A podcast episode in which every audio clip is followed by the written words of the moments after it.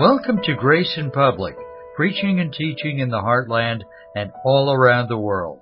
And now we'll go straight to our main message.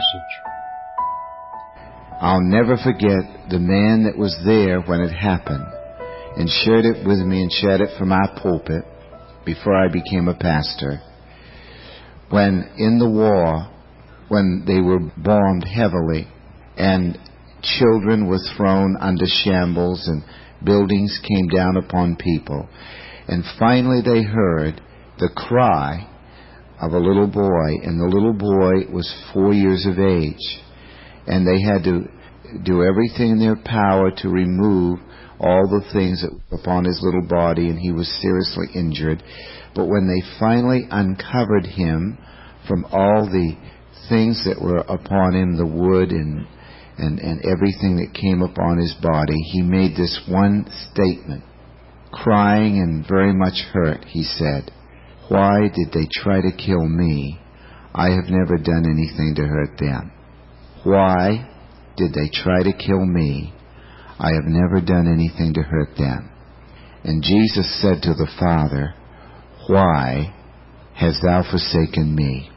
When he was crucified in his human weakness from a physical standpoint. Now this Christ that died for you is present. His Holy Spirit is present. If I could communicate to you in classes and sermons just this much, it would change your life. Jesus Christ isn't a theoretical or a theological knowledge principle that we learn by reading.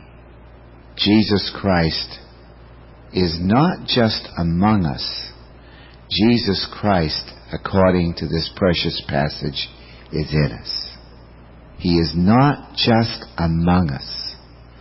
He is in us. He is in us. Jesus Christ is in us. He's in me.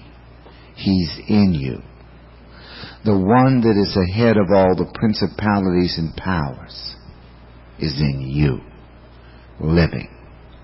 The one that created the universe is in you, living.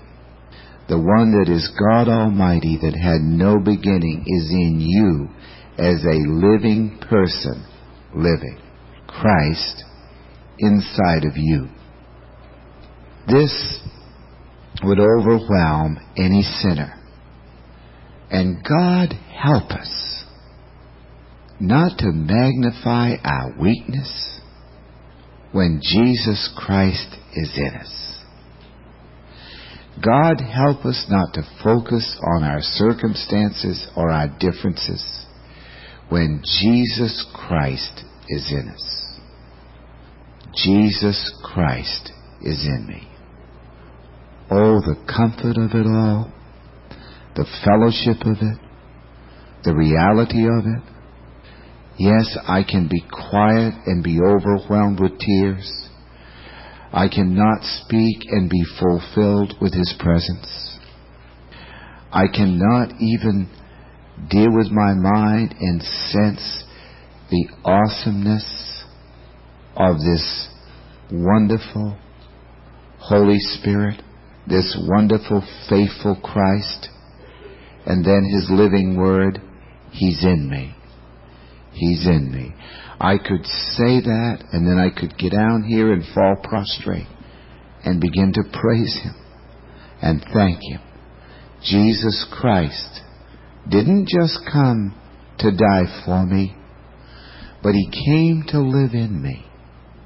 He didn't just leave me in the world alone with the gospel. He didn't leave me to face all the challenges of hell and all the forces of the demons just by saving me externally. And that's how many Christians live. But He came to come on the inside.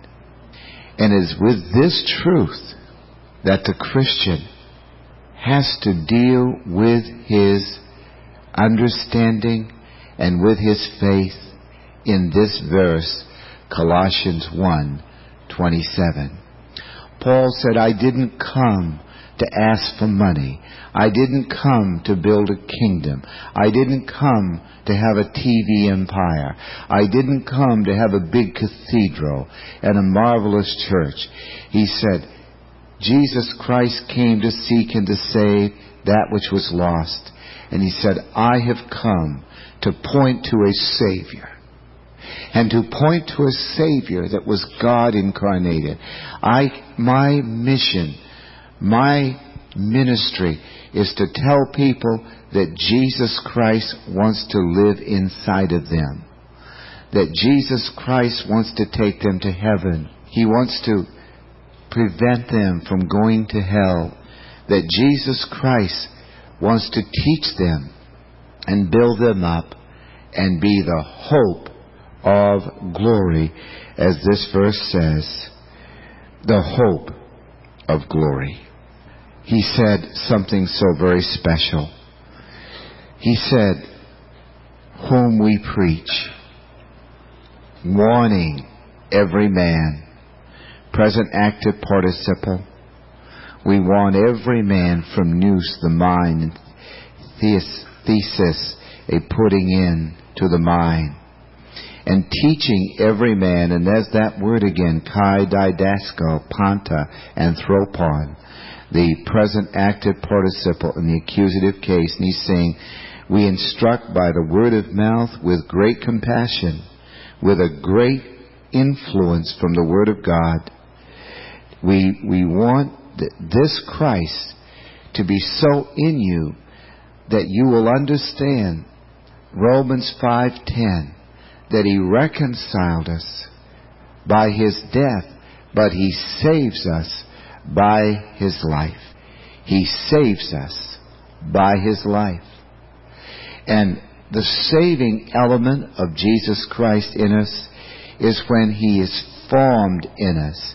And this is why Galatians 4:19 and 20 he said I travail I suffer until Christ be formed in you, lest you will just have the gospel in vain.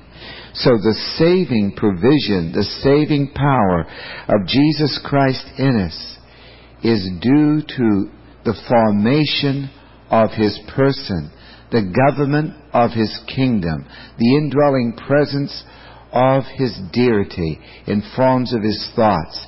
And therefore he said, I travail in birth again until Christ be formed in you, and I desire to present you now. And he said, For I stand in doubt of you if Christ is not formed within you. This is a picture that Christ dying for us and Christ in us isn't even enough. He said, I warn, I teach, he said, I strive, agonisomai. I initiate in the present tense the participation of agonizing in a contest, an amazing contest, as he used a metaphor here comparing the Christian walk to a wrestling match. And he said, I strive with every cell, with everything in my body, with every muscle, with every effort. I'm getting out this message because I want Christ to be formed in you. He said, I wrestle as in a wrestling match against the devil. I do everything in my power carefully, prayerfully to overcome the passivity, the wandering mind, the degenerate heart, so that Christ that's in you can be formed in you. And this is so important in the visitation of God through His Word, in the visitation of God in a ministry. I was so overwhelmed again this morning as each person gets up and tells of their outreach. And I just begun to eat of the fruit of God as individuals are being touched, names are being mentioned, and in all categories of life, our people praying and going out to reach every type of individual in this city with 67 outreaches week after week. Not because we, we preach it as such, not because we legislate, not because we make it as a program of works. We do not. People are amazed that it's seldom mentioned except in a testimonial. But because, obviously, the people doing that are motivated by the love of this Christ that's forming in them, that has become their very source of existence, the very breath of their experience, and the very reality of their desires. And time and time again, when the devil comes in, I just reiterate and begin to stir myself up in this great thing that Christ is being formed in me. He's being formed in me. He's becoming everything that I want to become in me by my choices of thoughts, by what I think and what I submit to in His amazing love and His doctrines. So, as you consider this, I want you to think along this line that we have a very special thing because we are saved by His life. We are saved by His life. We were reconciled by His death, but we are being saved by His life. Uh, it's His life that saves us. He's ever living to make intercession for us.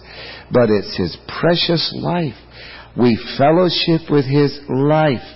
And in that life is His righteousness, His love, his mercy, His forgiveness, His patience, His kindness, His healing power, His availability to us in every state.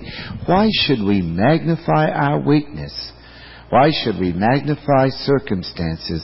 Why should we magnify anything? Here we have Jesus Christ to magnify. God Almighty. I was thinking of this great statement.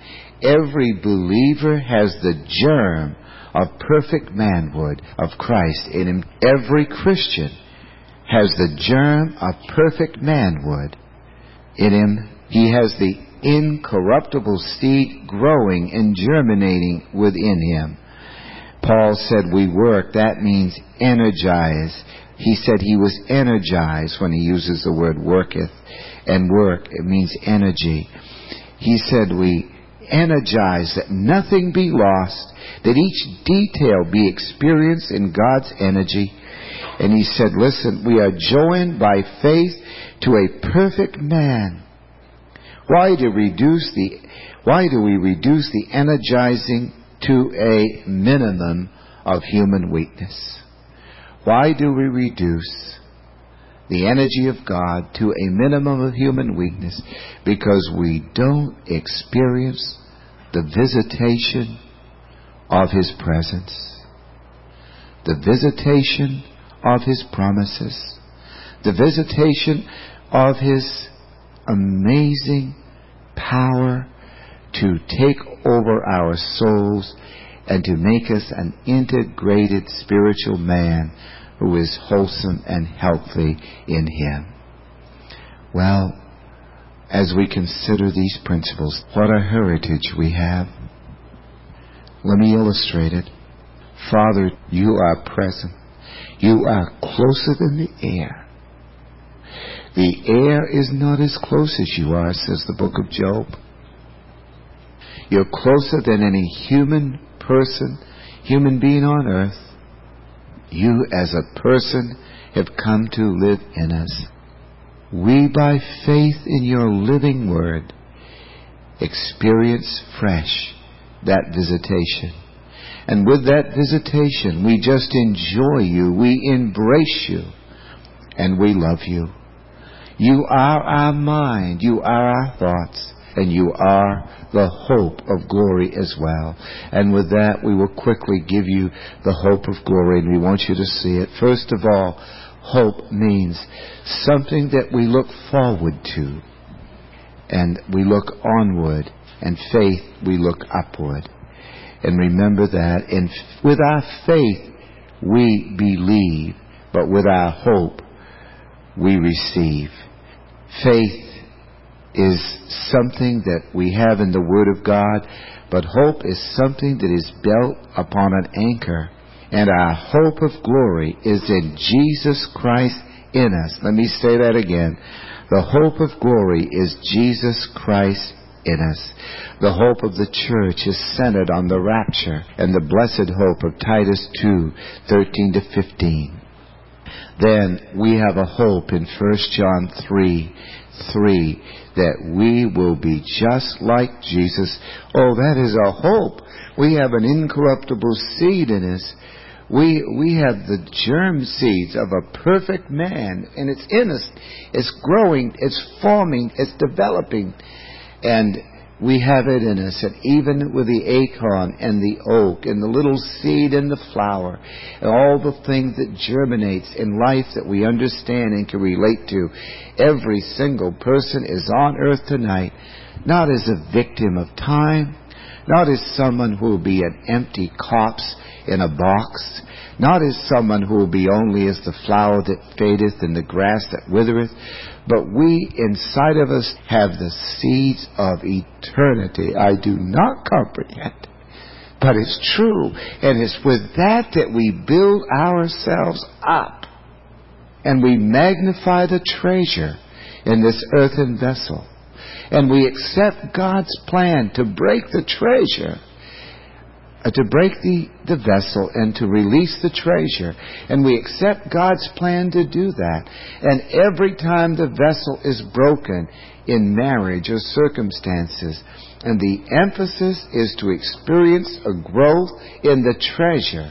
And the treasure takes over the body with all of its strength in the midst of all of the body's weaknesses.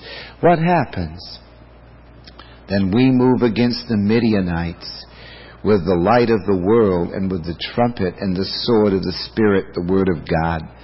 Oh, listen, I want you to notice that our hope is that we will be just like Him. He will perfect us.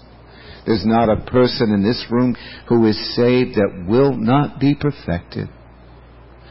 I cannot teach this mechanically to you. And I want you to notice this, that hope is the mental attitude that results in application of doctrine.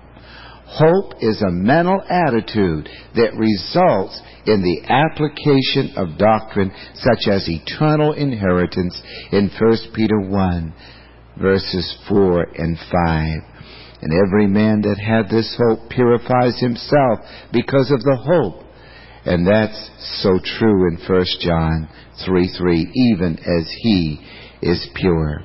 Hope is derived from this great passage in Revelation 21 4, the day when Jesus Christ says there will be no more tears, no more death, and no more pain, and no more night and no more graveyards and no more hospitals and no more medicine and no more drugs or alcohol or immorality. And, and this is our hope. I mean, it's just really around the corner. If you live 80 or 90 years, it's just around the corner. And whatever age you're in, you're still uh, living in the, the uncertainty of knowing when you go to meet Him. But our hope is that one day He personally will wipe away all the tears from our eyes, and He removes death, and with everything that's in it, and there'll be no night. That is a genuine, bona fide hope for the believer. Hope is a kin word for encouragement, and it also means very emphatically confidence. It's a tremendous, it is tremendous to know that an appointment with the great white throne judgment has been canceled when we believed in Jesus Christ and he put away sin in Hebrews 9, 27 and 28. The confidence part is our perception uh, of having boldness to Jesus Christ so that we grow in grace and knowledge of our Savior and we're oriented to the plan of God in eternity and He orients to the plan of God in time. That is because of our hope. And I want you to see that it's hope that we have in Christ in 1 Corinthians 15, 54 to 58 that has made death lose its sting and the grave loses its victory. Oh, oh, if you could grasp it. Thousands are dying in pain and anguish and they are hopeless and there is nothing inside to support them. And when cancer comes, there is absolutely no hope except any enjoyment that they may have from memory of their life. But it gets worse and worse as death draws nigh. But for the believer who has a lively hope, who has Christ formed in him and the Word of God, the application of doctrine in daily experiences and in his attitude, then death loses its sting. And the Word of God says the grave loses its victory. The grave has no victory. Abraham was promised the New Jerusalem. And Abraham, though a millionaire, is a tent dweller, tent dweller. He was a tent dweller. Think of it. A millionaire that was a tent dweller in Hebrews 11, 9 to 11. But his hope was vested in the promise of God of what would take place in the future. And that's a real millionaire. He wouldn't mind giving it away because his hope was for a city whose builder and maker was God. And with his millionaire status way back then and dwelling in tents, Abraham could say, No, I'm not looking for a city down here, but I'm looking for a city whose builder and maker is God. Thank you for tuning in. If you can, don't forget to send a tax-deductible gift to us. Your generous donation made to our program promotes this broadcast and ones like it going out on the internet and broadcast on local stations throughout the United States. So please prayerfully consider what you can give. Find out how to give your donation at www.graceinpublic.com. I love the book of Hebrews, and I seem to keep coming back to it. Well, let's start in Hebrews 1, uh, starting in verse 1. So, uh, book of Hebrews, chapter 1, verse 1.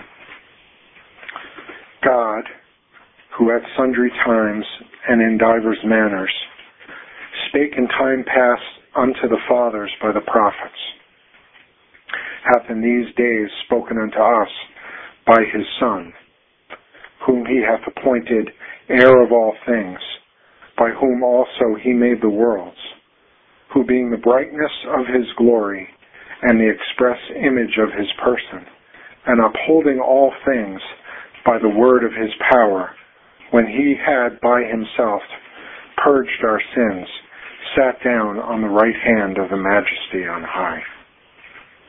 That is a loaded few verses there. That is loaded. Hebrews chapter 10, starting in verse 5. Wherefore, when he cometh into the world, he said, Sacrifice and offering thou wouldest not, but a body hast thou prepared for me. In burnt offerings and sacrifices for sin thou hast no pleasure.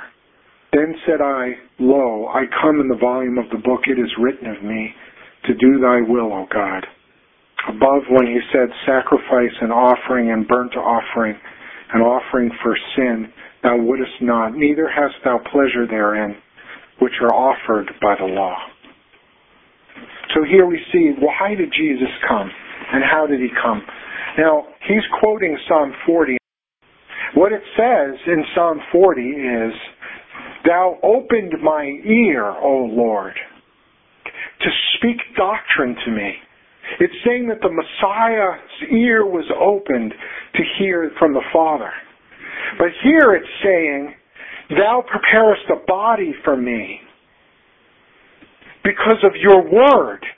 It's a commentary on Psalm 40, like Deuteronomy is a commentary on Leviticus.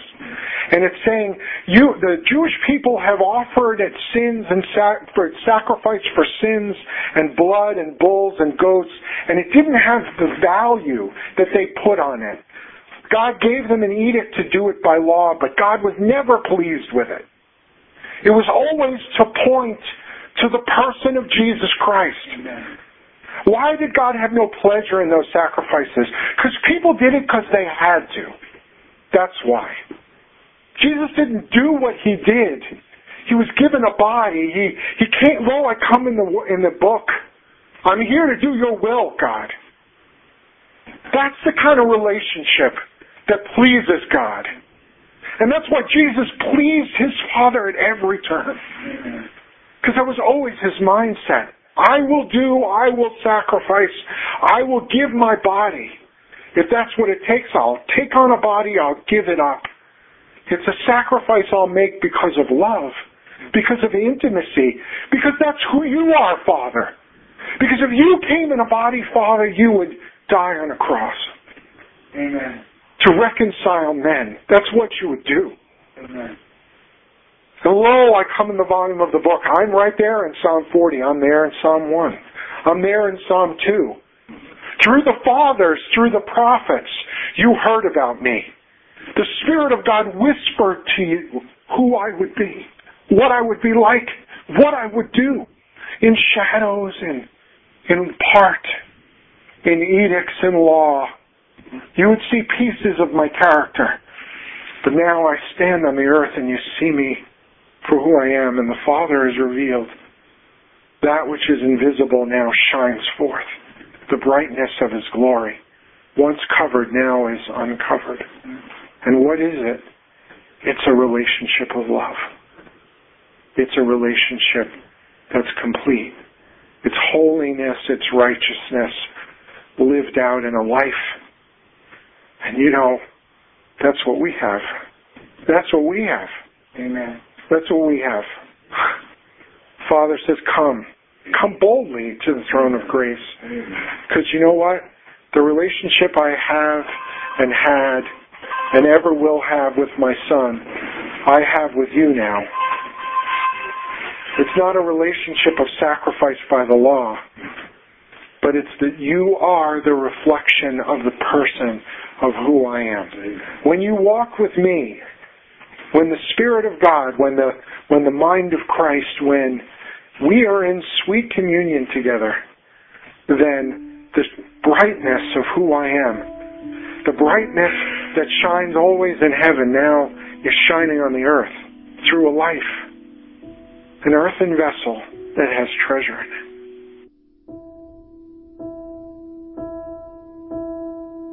We'd love to hear from you, so please go to our website and contact us. The web address is www.graceinpublic.com. Hope and glory. Two of the most powerful words in the English language. Hope. You could say hope in maybe our culture, you could say it means entertaining the possibility of a good result. Have hope means that there'll be a good end to a situation. Glory, glory is a little more difficult to define, isn't it? the glory of God, and talk about glory, giving God glory, give Him all the glory. What does it mean to give glory to God? What does the glory of God mean? In Colossians 1:27, there's a mystery that God would reveal, and it's Christ in you, a hope of glory. Glory, uh, doxa, in the scriptures, uh, the verb there is dokeo, to think or recognize a person or thing for what it is.